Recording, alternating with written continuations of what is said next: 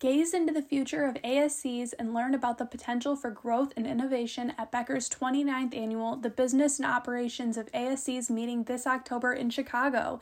With 200 plus ASC speakers and more than 60 sessions, you'll leave the event with valuable insight and relevant action items to lead your ASC into the next 12 months. See if you qualify for complimentary attendance as a reviewer by clicking the link in the description. This is Alan Condon with the Becker's Healthcare Podcast, and I'm thrilled to be joined today by Dr. Philip Louie, Medical Director of Research and Academics at the Center for Neurosciences and Spine at Virginia Mason Franciscan Health. Dr. Louie, pleasure to connect with you again today and have, have you on the Becker's podcast for your first time. I'd love to turn the floor over to you to hear a little bit more about your role, your background, before we dive into our conversation today. Sure, Alan. Thank you for this opportunity. I've, I've listened to many of these and have enjoyed the conversation, so I'm excited to be uh, part of your journey. Um, but thank you for that introduction. Yeah, so Phil Louie here. I'm an orthopedic spine surgeon um, out in Seattle, and uh, I love Seattle. It's near and dear to me as I grew up there. I actually went to undergrad and med school at the University of Washington uh, before trekking out to Chicago at, uh, to Rush University Medical Center for orthopedic residency, and then even further away from home to New York City hospital for special surgery for my spine fellowship and decided, you know, home is where the heart is and, and brought my family back. Um, so yeah, so I, am a few years into practice now. My, my practice is uh, predominantly uh, minimally invasive um, degenerative uh, practice. Um, and sort of the purposes of, of sort of our topic today, I had an opportunity about six months, eight months into practice when, you know, we were in the, the height of the pandemic where we had to take surgeries out of uh, our main hospital, they uh, was provided an opportunity to start performing spine surgeries at a surgery center uh, about two years ago that had never uh, performed spine surgery up to this point. So that's sort of where I've transitioned a lot of my practice as well. Yeah, thank you so much for the introduction, Dr. Louie. And, you know, interesting background. And of course, you have your training here at Northwestern Chicago, spent some time out on the East Coast New York, and now obviously based out in Washington. Um, and also have that background of, between moving more into the ambulatory surgery space. Um, to pick up on that, uh, what are the kind of two or three trends that you're following closely, specifically when it comes to the ASC space today?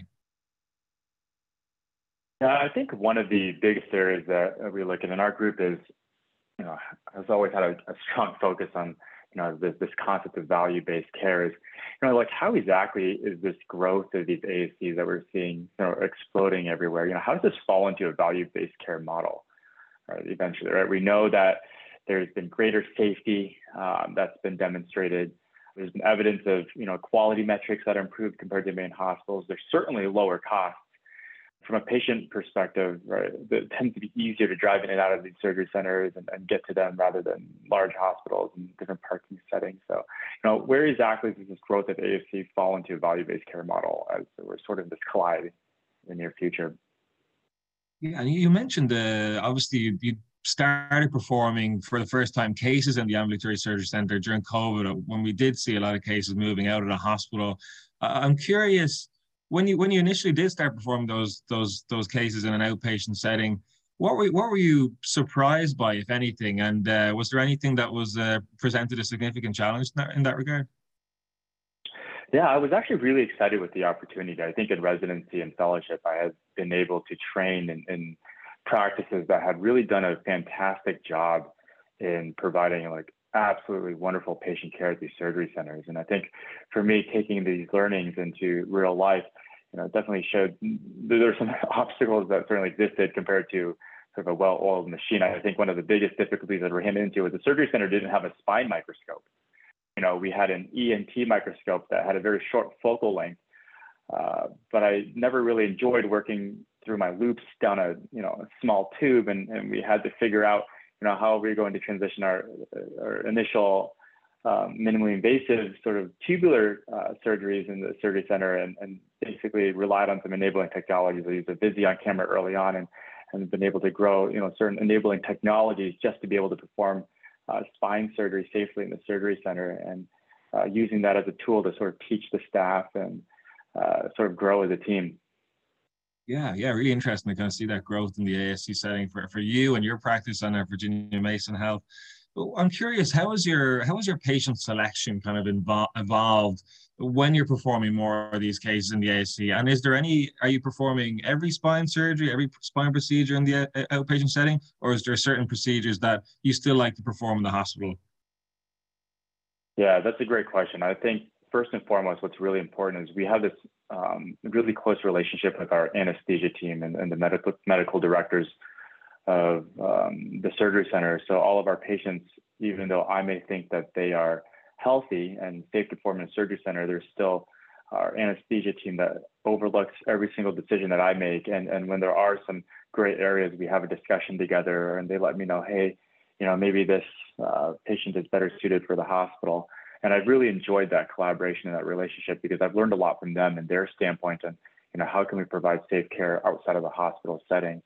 But from a surgery standpoint, you know, I, started with um, lumbar microdiscectomies and uh, laminectomies, uh, multi-level. We've been performing one and two-level cervical disc replacements and anterior cervical fusions, you know, posterior cervical foraminotomies, and we're actually starting um, single-level lumbar fusions in the next couple weeks here.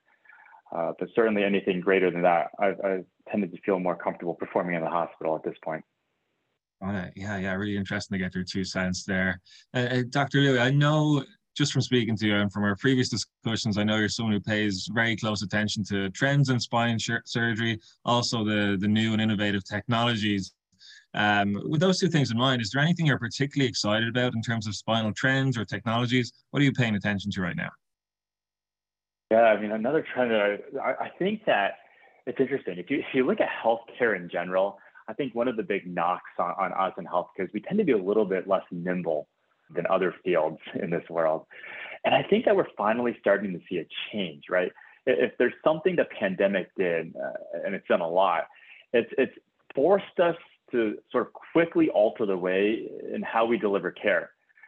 Um, and so now we have this environment that I think is ripe for innovation. And, and that's what we're seeing, right? We're, we're seeing the expansion of procedures that can be done in a surgery center, an ambulatory surgery center, because I think that the innovations that are sort of driving the enabling technologies are allowing us to do so safely. You know, whether it's visualization, um, instrumentation, really grouping together uh, the whole perioperative care from um, planning for surgery, getting everyone involved and, and performing the surgery safely, and then following them over a period of time. And I think if there's one area, and, and certainly a buzzword that people throw around, it's this whole concept of big data right? We, mm-hmm. we talk about augmented, um, sorry, artificial intelligence and, and, machine learning, but I think the concept behind it is that we now have a really cool way and, and actually really lots of ways to utilize large amounts of data and apply them directly into patient care. And uh, you know the way I talk to my patients about this now too, because I think there's so many technologies that have that as a backbone is that like every single patient now that comes in and is being treated is essentially contributing to the care of future patients just like them in, in so many different ways. Mm-hmm. Yeah, really interesting you, you brought that up. I mean, it seems just the last couple of months in particular, I know AI has been around in healthcare for, for quite a while, but it seems just the last couple of months and the evolution of ChatGPT and all this, it's really kind of breaking into the mainstream and become such a hot topic um, but specifically related to spine surgery on AI, um, how do you kind of see that maybe potentially incorporating into diagnostics, robotics? Is it the, the biggest opportunity for AI related to spine surgery? What do you think it is? Yeah, and, and you're absolutely right. Right, AI has been uh, around for a really long time. In residency, you know, I had this the joy of starting a company where we used a, a chatbot to to help with post-operative care in our patients. You know, that was you know seven eight years ago, but now I think it's really interesting because we have all of these technologies um, that are being applied, whether it's you know augmented reality, robotics, and navigation, uh, different types of imaging and visualization, but they're all sort of separate entities right now. Mm-hmm. And I, I think what we're heading towards, and what we're hopefully heading towards, is being able to develop a all-in-one platform. So you have information that you've gathered in the past from all of this data you have your current patient in front of you with their comorbidities, their radiographic findings, their history, their exam findings, their concerns, and you're able to sort of uh, take a segment of their care and put it into that sort of algorithm to start developing these predictive analytics of what how they may recover from different procedures or what interventions might be best. And then if it is surgery that's indicated within the same comprehensive platform, you're able to perform that surgery in sort of the safest and most efficient manner in the operating room with, you know, whatever technology that is. And then you take the preoperative analytics and you take the technology in the OR, and the third part of that single comprehensive platform will be following them over time and seeing, you know, for example, with a lumbar fusion, you know, what, how is that fusion occurring? What's happening to the levels above and below the fusion? How is the patient uh, gone from compensating one way to living biomechanically in a different way uh, now that they've had the procedure, but it's all within a single platform where it's easy to access and easy to, to essentially utilize and for other people to, to use as well. Yeah, yeah, really interesting point. So, so sounds like almost integrating these AI mechanics into one platform, similar in the way that I guess we're seeing a lot of health systems integrate almost EHR platforms into this one system, just to kind of streamline and things and make it a lot more efficient. I think so. I think one of the biggest deterrents now is that there's so many options out there, but none of them capture the full gambit of you know what we're looking for. And I think if we look at the world around us, consolidation is happening. You know whether you like it or not. And and I think when it comes to you know applying AI and machine learning to different enabling technologies, I think we're going to start seeing a con- consolidation of efforts as well. Yeah, yeah, it's going to be consolidation. Just seems like it's happening no matter where you are in the world and what yeah. technology.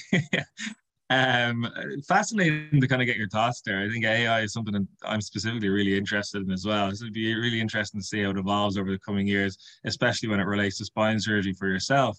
Um, Dr. Louie, last question I have for you before we let you go. I mean, we've touched on quite a bit already here, but when you think about yourself, your own practice over the next 12 months or so, uh, how are you thinking about growth? Oh, that's a fun question. You know, I, I think at the end of the day, uh, like I'm still an you know academic, I, I, like a clinician scientist, right? I'm still a spine nerd and a nerd in, in many aspects, and you know we have a, a large research team, and I think that's one area where you know I'm eyeing growth in the future. Is you know how do we provide a greater level of evidence to the work that we're doing? right? So how can we better understand sort of the economics of the care that we're providing, especially in a surgery center setting? You know, uh, the, the ergonomics of our care and self-sustainability and protecting our bodies over time. So I'm no longer operating on my senior colleagues because of the toll that's been taken on their body. You know, how can we better demonstrate the safety and complication profiles of all these new procedures that are coming out? But really collaborating with other centers to do this in a large prospective manner, because I think collaboration is key, doing it prospectively is key. And, and that's how we're going to grow spine care is really you know, working from the ground up and, and providing these these greater levels of evidence and, and what we're doing and why we're doing it. Fantastic. Yeah, Dr. Louie, a real, real pleasure to have you on the podcast with us today. I always learn so, so much from our conversations together and uh, look forward to having you on the podcast again sometime down the line and, uh, of course, bumping into you at a, future Becker's event. So thank you so much for your time today. Awesome, Alan. Thanks so much for your time as well. It's so important for leaders at the top of organizations to keep learning, stay sharp, grow their networks. To help our audience better do this in a more simplified, personalized, and meaningful way, Becker's Healthcare has launched My BHC. It's your trusted Becker's healthcare experience and more with content, connections, events, and learning opportunities. Join the community free of charge at www.my.beckershospitalreview.com and we'll see you there.